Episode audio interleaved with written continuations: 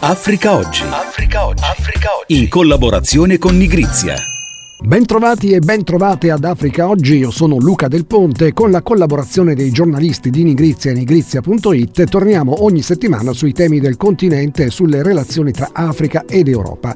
Un mix energetico dall'Algeria per attenuare la crisi innescata dal conflitto Russia-Ucraina, fare dell'Italia un hub di distribuzione dell'energia e poi ancora partnership su imprese e spazio.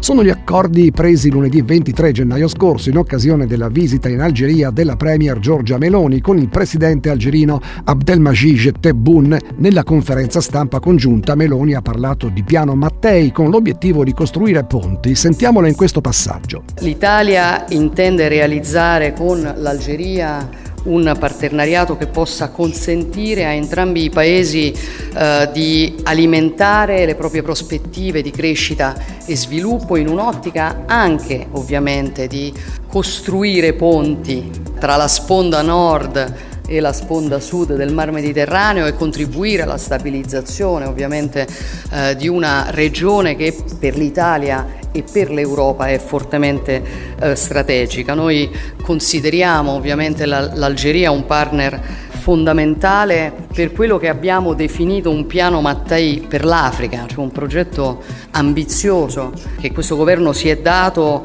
basato su un modello di collaborazione su base paritaria con i paesi della sponda sud del Mediterraneo per trasformare le tante crisi che noi abbiamo di fronte in questo tempo anche in possibili occasioni. Così dunque la Premier Giorgia Meloni sulla possibilità che l'Italia torni davvero a giocare il ruolo che con l'Algeria ebbe Enrico Mattei, fondatore di Eni negli anni 50. Sentiamo il parere di Luciano Ardesi, giornalista, scrittore e già docente di sociologia alla facoltà di Algeri. Ah, va detto che l'Italia ha sempre avuto degli intensi scambi economici con l'Algeria dovuti principalmente alla fornitura eh, di gas e in parte anche di petrolio provenienti dal Sahara.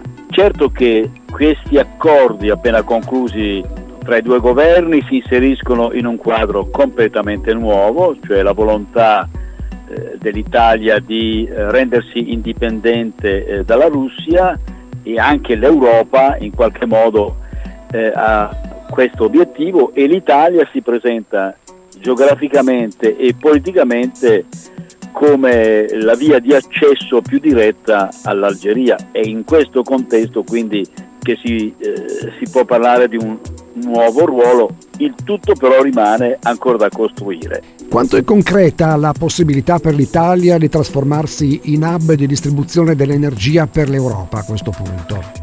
ci sono due elementi che riguardano direi soprattutto le infrastrutture. Da una parte noi oggi abbiamo un solo collegamento con l'Algeria, un gasdotto che passa attraverso la Tunisia e poi arriva in Sicilia. Ora questo gasdotto, perché sono state potenziate ultimamente le capacità eh, di flusso, però non è illimitato, quindi bisognerà potenziare ulteriormente questo collegamento. Si è parlato anche di un progetto vecchio di vent'anni, cioè di un gasdotto che arriva in Sardegna, però anche qui ci sono solo gli studi tecnici ma non è ancora stato realizzato, quindi ci vorrà tempo da parte dell'Italia per poter assolvere veramente a questo, a questo obiettivo. D'altro canto l'Algeria si trova essa stessa in una situazione paradossale, è un forte produttore di gas naturale, è uno tra i primi produttori di gas naturale al mondo, ma al tempo stesso, siccome è un paese in piena espansione sia demografica che industriale, l'Algeria consuma sempre più il proprio gas per usi interni, domestici e industriali e quindi la capacità dell'Algeria di aumentare le proprie esportazioni di gas dipendono anche dalla capacità dell'Algeria di trovare delle fonti alternative al gas in modo da impiegare queste fonti alternative per i consumi interni e rendere disponibile il gas sì. per l'esportazione e per questo ci vorranno molti capitali e molti investimenti. Bisogna vedere se l'Italia è in grado di fornire all'Algeria questi investimenti. Ecco, infine, professor Ardesi, ci sono temi su cui le posizioni tra Italia e Algeria rimangono distanti, come la guerra russa all'Ucraina. E a proposito di Russia e Cina, l'Italia ha questi due competitor nel paese medio orientale. Come farà l'Algeria a giocare su questi due piani così diversi? Cioè, da una parte la collaborazione con noi sul piano energetico e dall'altra la partnership con la Russia. Beh, certamente alla Russia avrebbe fatto comodo avere un'esclusiva, un'alleanza esclusiva con l'Algeria, però diciamo che Mosca si è accontentata dal fatto che sul piano politico l'Algeria appoggia la Russia, quindi nei voti alle Nazioni Unite e nei consessi internazionali. D'altro canto però l'Algeria ha fatto presente alla Russia che anche, anche lei ha i propri interessi economici e quindi non può ovviamente sospendere l'erogazione del gas all'Italia e agli altri paesi europei, quindi i russi se ne stanno facendo una ragione e non vedo eccessive frizioni da questo punto di vista, anche perché intanto la collaborazione tra Russia e Algeria si esplica su tanti piani, compresa anche quella ad esempio militare, la fornitura di armi e così via.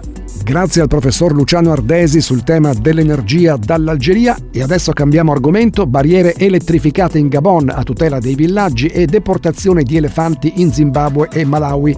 Si intensifica in Africa la contesa degli spazi tra uomo e animali. Michela Trevisan. La crescita della popolazione umana associata all'incremento di deforestazione, alluvioni e siccità sta esasperando la competizione tra uomini e animali per risorse vitali sempre più scarse. Un conflitto che in Africa vede in prima linea gli elefanti e che conta già decine di morti da entrambe le parti. Una lotta per la sopravvivenza che interessa migliaia di persone che vivono nei pressi di habitat naturali e che ha in sostanza due cause, entrambe prodotte dalle attività umane. La progressiva erosione degli ambienti eventi naturali e gli effetti del cambiamento climatico. Le devastanti piogge torrenziali sempre più frequenti e i sempre più intensi e prolungati periodi di siccità spingono la fauna selvatica, in particolare i grandi erbivori, a invadere i territori insediati dall'uomo alla ricerca di cibo. Ma ad accrescere la competizione sono anche gli stessi umani che continuano ad espandere la loro devastante presenza all'interno degli habitat naturali. Per i governi la sfida è duplice, da un lato proteggere la popolazione e le colture di sussistenza, dall'altro tutelare gli animali colpiti dalla crescente scarsità di acqua e vegetazione.